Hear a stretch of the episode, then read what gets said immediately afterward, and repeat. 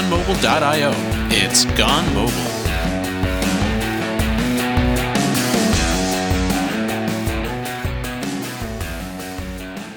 Welcome back to Gone Mobile. This episode, we're joined by Ryan Salva and Joe Mellon from Microsoft. How's it going, guys? Oh, super well, man. Thanks for having us. I appreciate it. Pleasure's all ours. How's Build been for you guys? Dude, it has been off the hook. I have gotten so little sleep. My voice is a little bit froggy. I've just in time for a podcast. Just in time for a podcast. Exactly. We like sounding kind of smoky and earthy on a podcast. I'm bringing my sultry voice to the podcast. It'll be a real gritty episode. Yeah, that's right. No, it's been good though. There's been a lot of terrific sessions. I personally enjoyed the keynotes. I thought they were pretty well done. But more than anything else, it's just like getting out and talking to developers and seeing what people are doing. There's so many cool things that people are building. Everything from just humble line of business apps to really freaking cool HoloLens stuff. It's all over the place. It's off the hook. How about you? I mean, for me, just seeing the AI coming in the keynotes yesterday, especially I love the PowerPoint demo of speech recognition and just, auto translating. I mean, just seeing both the more high tech implementations of it, but then also just ways that can just really help, everyday presentations, things like that. It's just been really inspiring. I've been with my 9-year-old niece, We've been building a chat bot together. I cannot wait to actually bring some of the new stuff that got announced to my 9-year-old niece. It's chatbots with 9-year-olds are all about emoji, people. If you didn't know that already. Now I do. Yeah. Cool. So we were chatting a little bit before the show. There's 1,000 different directions we can take this in, but one of the things that sounded really interesting that we haven't really covered on this show is just React Native in general, and there's a lot of stuff to talk about there, I think. But for some of our listeners who might normally veer towards more, say, the Xamarin side of things, could you give kind of an overview of what is React Native, and what does it give you as a developer? How does that ecosystem work? Yeah. So, especially for folks who are coming from the Xamarin side of things, a lot of the same benefits should feel really, really familiar, right? So Xamarin allows you to take your C Sharp code and deploy to iOS and Android and Mac OS and UWP. Well, React Native is really the same. The primary difference here being that you're taking your JavaScript code to iOS, Android, UWP, etc. The React Native kind of framework itself comes from the good folks over at Facebook. I'm sure many of you have at least heard of React.js as a JavaScript framework. I mean, it's probably the behemoth right there side by side with Angular these days in terms of JavaScript frameworks.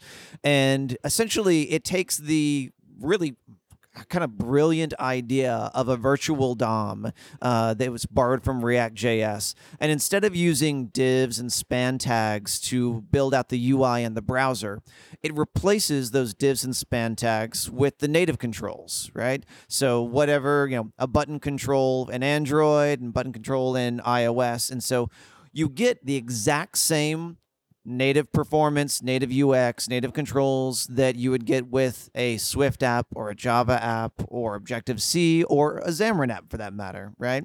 But you get it writing JavaScript. Now, a lot of people, myself included, come to this from the perspective of being web developers, JavaScript developers. But here's the mind-blowing, the crazy thing. What we're actually seeing is that a lot of developers coming to the React Native ecosystem aren't just coming from the JavaScript world. They're coming from the native world. So these are Swift developers and Java developers. Airbnb is actually the terrific example of this, right?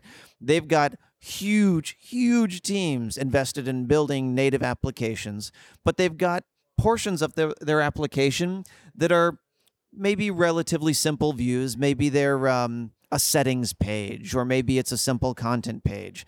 And they're noticing that there's a lot of code redundancy between their iOS application and their Android application. And they're just looking for a way to consolidate, to reduce redundancy, to hopefully reduce the cost of maintenance, reduce the time, reduce the headache. And so what they'll end up doing is they'll end up replacing small or even large swaths of their application with a React Native piece. And so it becomes oh, this word always gets overused so much. It becomes a hybrid app. And I don't mean hybrid here like a Cordova hybrid app, but I mean hybrid like it is part React Native and part native app. And so through that, they're able to essentially consolidate their engineering systems for some or all of their app and deploy out to iOS, Android, and Windows. So then when you're saying that So you're in your React Native file, your JavaScript file. You're defining a button as you were describing it before. Is this sort of analogous to the Xamarin.Forms sort of approach where it gets compiled down? Like you're dealing with the same abstracted API? Yeah, so good question. So, all right, so in a React Native app, this is where things get a little bit different, and this is what gives React Native some of its superpowers, right? When you build a Xamarin app, whether it's Xamarin Native or Xamarin.Forms, in the end, it's going to get compiled down to an all-native package. In the case of a React Native app, you've got the native wrapper, but the JavaScript is actually executing on a background thread. So you are shipping a significant amount of JavaScript code. So what happens then is that JavaScript code executes in a background thread in the JSC, that's the JavaScript core, and then it talks across the JSC to the native code across a bridge, and then that will translate and render the native UX. In a typical React Native application, I say that it's, one of its selling points is that there's shared JavaScript, but typically only maybe about 70 or 80% of the code that you write as a developer will be JavaScript. React Native is still, it's not as mature as Xamarin, right? React Native has only been around for, a little bit over a year and a half, I want to say, maybe close to 2 years, and it hasn't even reached 1.0 yet. Mm-hmm. So you're not able to stay exclusively in JavaScript. About 20 to 30% of your application, you actually are going to have to step back and write in the native Swift or Objective-C or Java. This is one of the reasons why it's kind of appealing to a lot of native developers because they can continue to be very kind of close to the metal, if you will, by continuing to write their native code. And then they can just jump into JavaScript when they want to write something that is obviously going to be a shared component, that is obviously going to be almost the exact same logic with slightly different syntax between the two. And so, because what you actually ship to the store is a combination of native code and JavaScript code, this affords you certain benefits, right?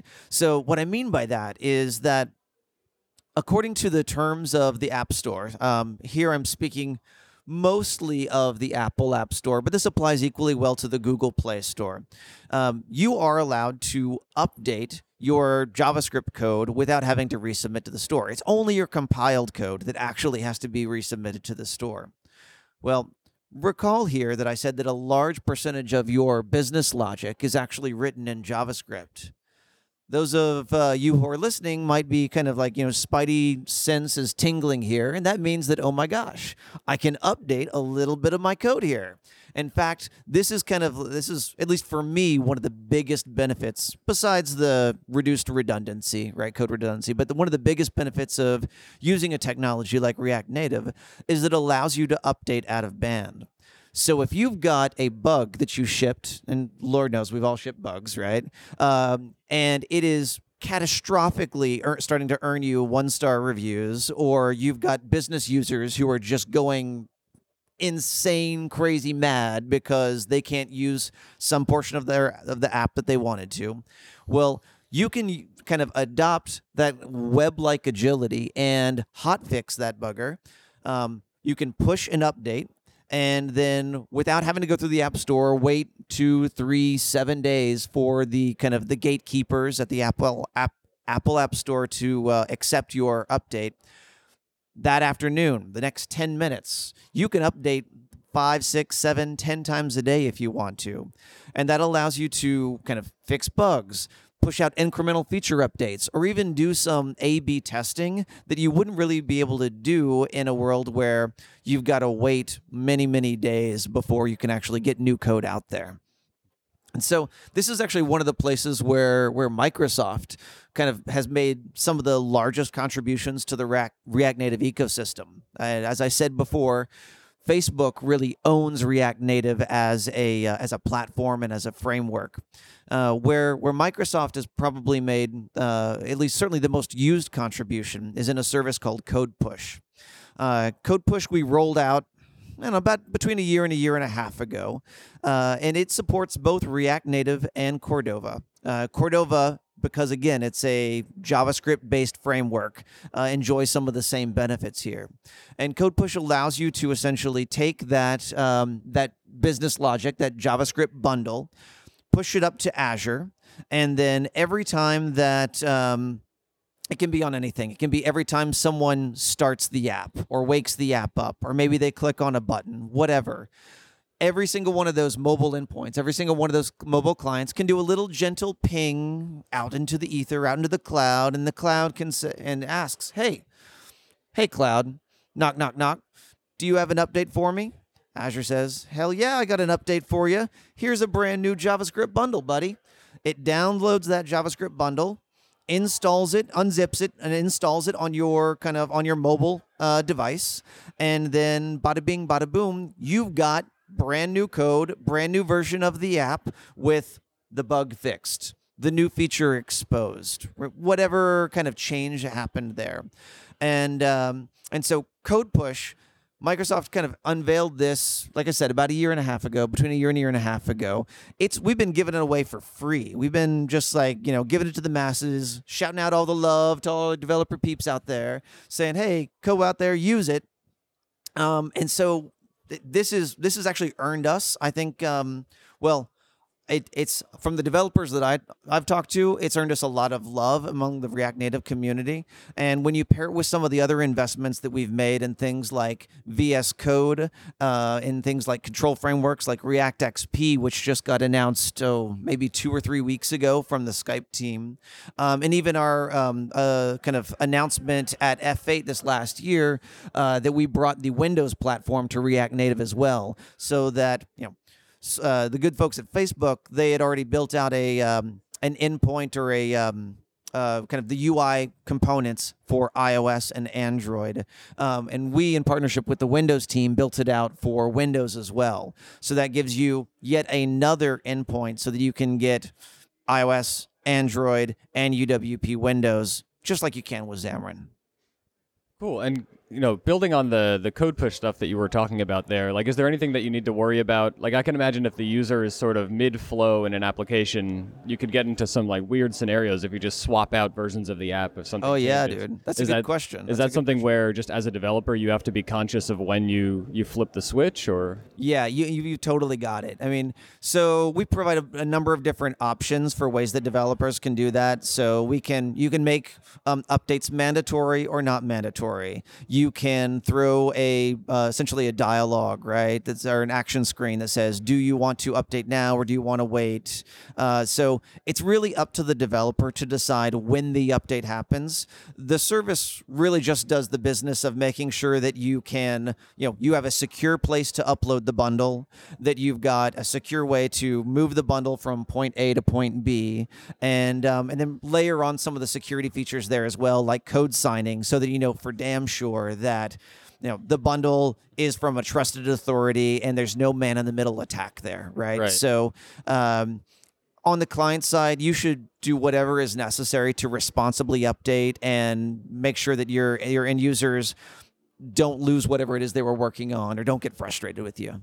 Right. Yeah, I can imagine it just makes for a pretty jarring experience if the app just kind of changes on you in the middle of, right? Nobody wants that. Color scheme changes, layout changes. You're like, what the hell just happened? Yeah. And one thing that I will say for sure here is that while it is terrific that you were able to fix bugs and terrific that you were able to roll out new features, under no circumstances should anyone actually change the purpose of your app or turn it from a an insurance app into a terrible fart app or something like that. I don't know.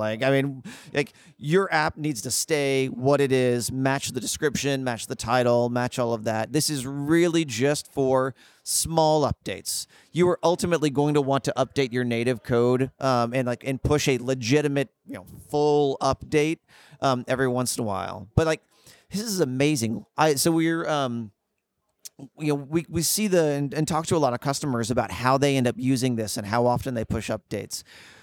We have developers who push out their 1.0 native bundle to the App Store, native package to the App Store, and then months and hundreds of updates, of code push updates go by before they actually need to send a new, like, full native update to the App Store.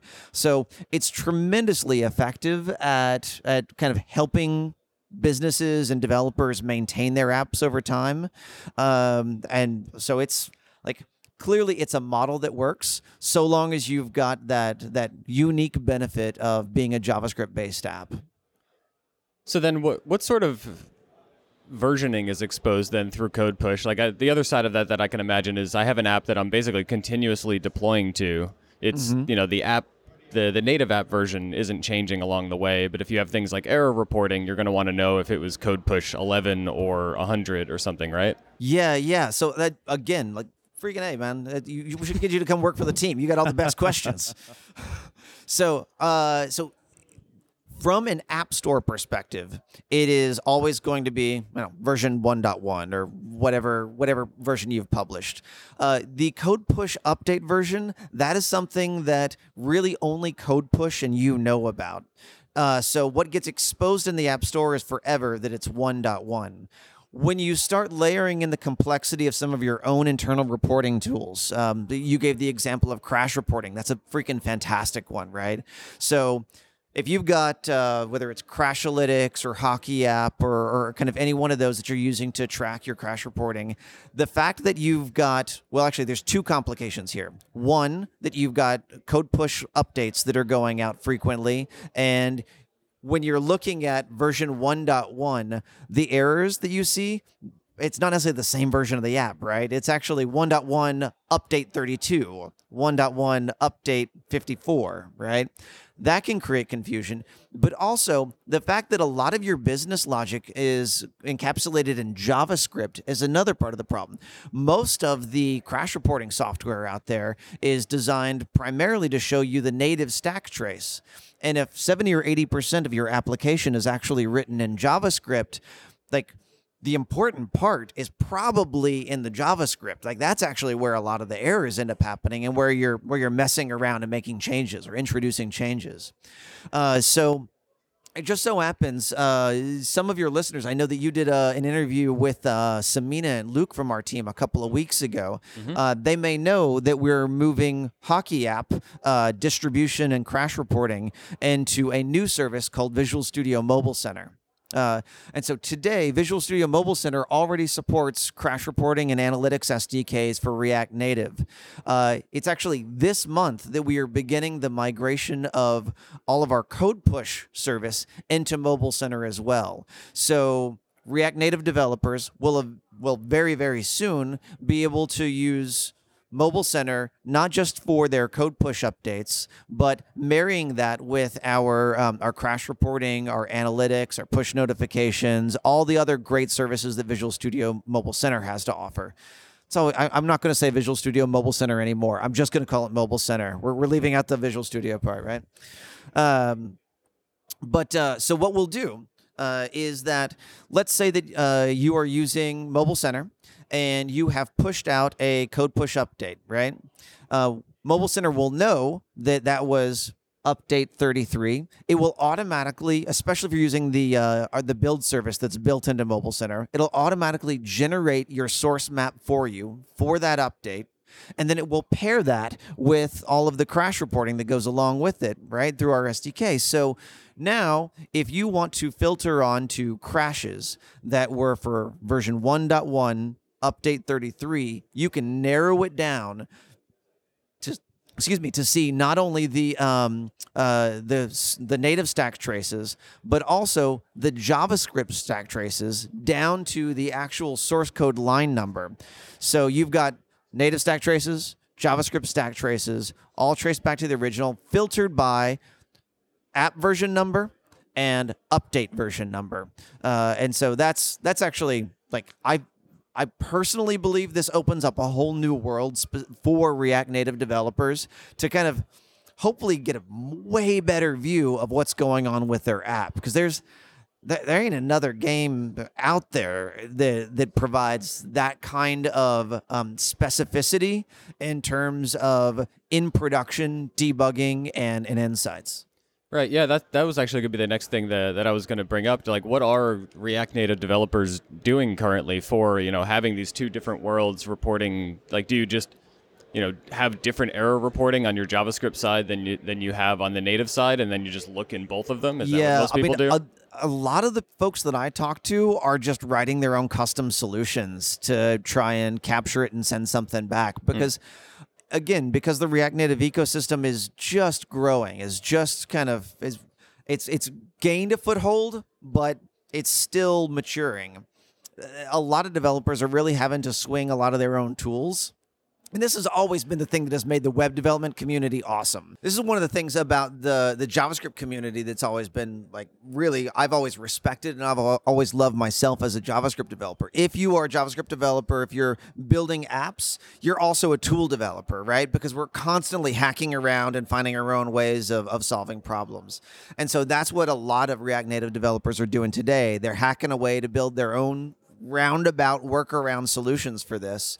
I think that one of the things that Microsoft really brings to the table, we can't or don't want to own the React Native platform, but we care about making developers successful. And so building out the tools and the services that can make people successful around the framework and the platform, that's where Microsoft has got a lot of expertise and got a lot of passion about delivering solutions. We, as a company, we've chosen to make our primary investments as a platform in Xamarin. I think it's a freaking awesome bet. There's so much strength in .NET and C Sharp built into the DNA of Microsoft. I mean, this is decades of work into that, right? But we are also a company that built into our DNA is just, like, doing cool stuff with new technologies and building tools around that, right? And so, in as much as we can take that expertise and contribute it back to something like React Native, I think that we'll make developers successful, and hopefully that'll make us successful as well. We like developers. We try to help developers. We love React Native developers. There it is. It's a solid game plan right there. This episode is sponsored by Raygun. Discover, diagnose, and understand the root cause of error, crash, and performance issues in your apps in seconds. See how your apps are really performing and where they encounter problems with Raygun's incredible full-stack software intelligence platform. Raygun works with all major programming languages and platforms, including iOS, Android, and Xamarin, giving you full visibility over every issue affecting your users. I use Raygun in all of my own apps and highly recommend you give it a try. It only takes a few minutes and you're up and running in your app. Sign up for a free trial today over at Raygun.com, and make sure to thank them for sponsoring Gone Mobile. So I'm curious also to talk about the tooling side of this as well. Like, you mentioned Visual Studio Code in passing. Like, what sort of tools are most React Native developers doing their work in? Like, what's the go-to IDE, the go-to tool chain here? Oh, yeah. So the answer to that is that there's not a lot of consensus in the world around Sounds like JavaScript. Which text editor you should use. I mean, you go to any conference and you will almost find a different text editor for each individual in the audience. I will say that these days when I look at demos and I see what people are using, here's a crazy thing. I was at a Firebase workshop the other day, right? Learning a little bit about how Google's kind of doing things, and without exception, every single Google developer that was up on stage, had a big screen behind them, were using VS Code. And they were using that for React Native projects. They were using that for, what else do we see? Web projects. I think that there's starting to be a little bit of consolidation among JavaScript developers around VS Code. I also see just as many probably using some combination of Vim or Sublime or, I don't know, man. I mean, Deco got bought by Airbnb, right? Yeah, Deco got bought by Airbnb. Deco, Deco was doing really, really cool stuff. Yeah. But I never really saw that there was a lot of momentum behind it as like your everyday workhorse tool. Sure. So for those of you that aren't familiar with it, Deco was essentially an editor that provided a bunch of, I'm going to call them special value editors, yep, so that you could, you know, when you were adjusting the font size, do a little slider back and forth and see the font actually dynamically update in your running app. Mm. Or you could use a color picker from within the editor and see it dynamically change in the running app. I didn't talk about this too much before, but one of the things that actually... this is a terrific parallel between Xamarin and React Native. I am terrifically excited about the live player app that Xamarin announced at Build just yesterday, right? Yep. Super cool thing. I'm really glad that we have been able to bring that to C# developers. Not to steal their thunder at all, because again, it's super awesome, but that's actually a page taken directly from the React Native playbook. React Native developers, since the very beginning, have been able to see incremental updates in a running version of their app for the same reason that I was talking about earlier. All you have to really do is push a little bit of JavaScript code back over to the player app, and automatically it updates. And that's really easy to do when you're working with kind of uncompiled code where it's just a little bit of a JSON change or a little bit of a JavaScript line number change that you got to push right on over to the app. Now that we're able to do that with Xamarin, this is completely eroding, frankly, some of the primary value props or reasons for using React Native. I mean, there will always be the language differences between JavaScript and C#, but you know, one of the few things that only React Native developers could do before, now we as Xamarin developers also have the ability to do. But Deco exploited or kind of not exploited, made the best use of that particular part of the development workflow by layering in additional UI controls in the editing environment. So just like straight up answer the question directly, I see a lot of fragmentation in terms of editors. Of course, Facebook has made a bet on Atom plus Nuclide. I actually had a really great conversation with Adam Wolf, their director of engineering for the React Native platform, the other day. He came and joined us here at Build to talk about Microsoft and Facebook's contributions to React Native. And you know, they, even within Facebook, like recognize that VS Code has got a lot of perf benefits to offer over what Atom plus Nuclide is able to do today. Who knows? Maybe one day we'll convince them even inside the gilded walls of Facebook to make a switch over to VS Code. But there is, when paired with the React Native extension for VS Code, the ability to get IntelliSense, to get code snippets, to get command line integration, and built-in debugging. I am clearly prejudiced, but I happen to think that that it offers a pretty damn good solution. So then you do get things like setting breakpoints and all of that in your JavaScript code, your React components and all of that stuff? Yeah, absolutely. You can set breakpoints directly there from within your code, dink around, play with it, edit and continue. And then just like you get with a live player, right, and paired between Visual Studio or VS for Mac, so too in VS Code paired with the React Native app, you get instant incremental updates. So you can change color, change font size, change business logic, whatever, and get that really, really fast web-like workflow where it's just totally riffing on your code. Cool. And kind of continuing along the lines of tooling a little bit, like I'm curious to hear, the more JavaScript has kind of taken over the web and, building out big, single-page app kind of things, there are times where a single, JavaScript error can just sort of render an app useless, take it down. JavaScript doesn't by itself give you many affordances or, type checks and things like that. How does that manifest itself in a native app? I guess the ability to quickly ship updates has to help a little bit, but what can you do to stabilize those things or catch those things? So JavaScript is not exempt from crashing your app, nor is native code exempt from crashing your app. Anything can crash your app. So we can all write bad code.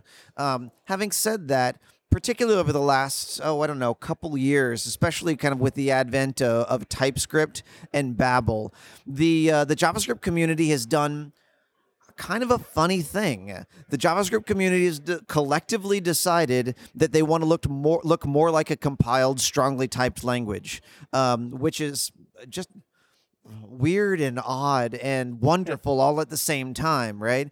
I think the JavaScript community is really taking a lot of lessons and learning a lot from languages like C Sharp that have come before it, and started to kind of help developers better understand the benefits of typing and really good tooling. And so React Native makes use of some of those tools. You can use TypeScript with React Native. By default, it uses Babel, which is essentially a... it's a little bit different, but provides many of the same kind of affordances and checks in terms of typing.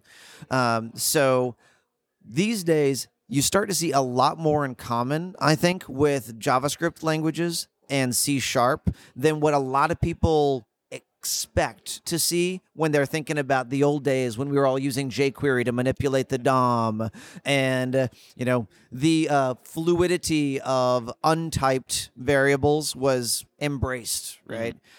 It's a lot more about, strong typing, build pipelines, all linting and all the work that goes into making sure that whatever it is that you ship is of super high quality without a single developer having to have a complete map in their mind of how individual variables are mutating over the state of the application. And I think that there's some other areas where we as tooling providers, service providers can also kind of really help developers in order to increase their confidence of their app in the face of delivering at increased velocity, right? Like all of us want to be able to ship frequently. I don't think I've ever met a developer who said, you know what? I really wished we only shipped every year or, every quarter. We should really slow this down, guys, right? I don't know, maybe I haven't talked to enough people in government or something like that, but at least among the developers I talk to, they all wish that they were shipping faster and were a little bit more agile. And so this is where layering in good CI/CD workflows, continuous integration, continuous delivery workflows, and good telemetry and crash reporting and analytics can really help because it allows you to kind of provide the checks and the balances at build time, right? So are you executing unit tests? Are you executing UI automation testing? Are you putting it in the hands of developers or trusted confidants for manual testing, early and often? And then once you've passed through all of those checks, do you have the appropriate telemetry systems in place to help you evaluate the health of your application and production? And this is not something that is unique to React Native development. These are practices that are good for all of us. Right. And I think that is really what we're trying to do with Mobile Center, right? Mobile Center, our entire aim is to take those weeks and months the developers, at least all the developers I've talked to, are spending today to set up their wicked, awesome Jenkins server that is finely tuned to all their processes, but took them freaking months and gray hairs and tears and blood and just frustration, right? And just erase all of that and hopefully set them up with a good CI/CD workflow and a space of maybe 5, 10, or 15 minutes, right? So, and this is why it's so important, not just for kind of native developers, but I think in particular React Native developers to be able to get this, because while we have introduced more typing through things like TypeScript and Babel, It's still being layered on top of an existing JavaScript system, and it's not just baked into the framework and the platform itself in the same way that C Sharp is, or that Objective-C is, or that Java is, right? And so the can we tease some of those things apart and talk a little bit about how to actually like ensure quality at speed. So we all know that unit tests are the things that we all should do. We all tell ourselves we'll do, but when we go to sleep at night, we know that we probably should have written more than just that one unit test that just, you know, checks that A equals B. I don't know, whatever, right? So when checking into whatever your source code repository is, GitHub or VSTS or Bitbucket, wherever it's at, the way that Mobile Center works is that we're set up to automatically run builds immediately on commit to whatever branch you've identified as the one of importance. When we do that, we've got hooks to automatically run those unit tests. That's sanity check number one. Typical good practice for any kind of CI/CD system, right? After that, hand it over to test. Now, some of your listeners may already be familiar with Xamarin Test Cloud. Xamarin Test Cloud is being folded into Mobile Center as what we call our test service or our test beacon, right? So once you hand it over to there, and you can kind of then run through a gambit of whatever UI automation is appropriate for your app across. And here's the crazy thing. I think we've got something like over 4,000 possible device configurations. Am I right here, Joe? Yes. We have so many devices, especially on Android, and then also across all the different versions. So it's basically, if we don't have it, let us know. It doesn't exist. But, you know, we go out and find it as well. Yeah, and actually, here's where I want to take an aside and talk about the device center that these things are run in is freaking incredible. It's bananas. So you go in, and it's like, you know, your typical data center, static-free room. Everyone might as well be wearing lab coats and plastic gloves kind of thing. But on the racks, instead of having, you know, Razor servers or anything like that, instead what you've got are just hundreds and hundreds and hundreds of mobile devices hooked up via USB with black tape over them. Black tape over them because we don't want to, like, well, not only do we not want to blind all of our, engineers and IT staff in there, but also because we care about the privacy of all those apps that are running, right? And these things are just constantly loading and reloading new apps every couple of seconds practically on them. And every time one of those new apps loads up, it runs and it then gets automatically deleted so that there's no information saved, anything like that. It is a super, super cool facility. Today, we've got the one in Europe. We're opening up a new one in the very near future. And I expect that as Mobile Center just explodes, that we're probably going to have these guys all over the world. It's mind-boggling how these guys have set this thing up. But take advantage of that. Run a couple UI tests. Like, use the app like your users would use, but without having to have fat fingers to punch it around. And also, you can even just start with a startup test. So we have a new feature that we launched a couple weeks ago where on commit, you can just run a startup test. You know, if you have an iOS app, it'll just select a random iOS app, and it will, you know, start it up, and you'll get a screenshot of your, you know, your landing page, or the first page of your app. And it's just a great way to actually see your app, validate that it actually is working, and you actually get to see that it got installed on a real device, you know, somewhere in the world. And startup works, yeah. And it works. It's brilliant sanity check, and that is automatic. So I was, you know, talking, this is all about helping you get up with that CI/CD quickly, 5, 10, 15 minutes. If any of your listeners can't do that inside of 5 minutes, call me, right? Call me. There is at the bottom right hand corner of Ryan's phone number. Yeah. That's where that chat box goes, right? Just right. Directly it goes to straight you. To my phone. Actually, it's funny. It actually does go straight to my phone. I get notifications when people put stuff in there. That's why I get quick responses. That's right. That's right. But all right, so you got your UI tests that run. So at this point, let's get it in the hands of a couple of trusted confidants, a couple of beta testers, right? Sure. This is important. So So assuming that your unit tests pass, that your UI tests pass, then it's an easy handoff to distribution. Some listeners may already be familiar with Hockey App. Hockey App is a company that Microsoft acquired 3 years ago, about something like that. And many people already use it for distribution of their app to beta testers and crash reporting. And so when I talk about those two kind of feature sets within Mobile Center, really what I'm talking about is us migrating all of that functionality into a single consolidated dashboard where people can make use of kind of all the goodness that Xamarin Test Cloud previously provided. Hockey App, well, previously and still provides, right? That Visual Studio Team Services provides for the build systems, that CodePush still provides and will provide. Really, all that we're doing is we're taking all of those like magical services that developers love and integrating them together so that you don't have to do the work of connecting the dots for all of these best practices that we should all really be doing, but often we don't because it takes extra time and thought to stitch them together. So Mobile Center will then just automatically hand that off to your distribution groups, right? And then they get a nice little push notification that says, hey, Ryan, Joe, you've got a new app update available. Download it, give it a try, and then they can start playing around with it. And at this point, this is when you start to look a little bit more towards your telemetry services that provide you information about, like, is my app crashing? Am I getting errors?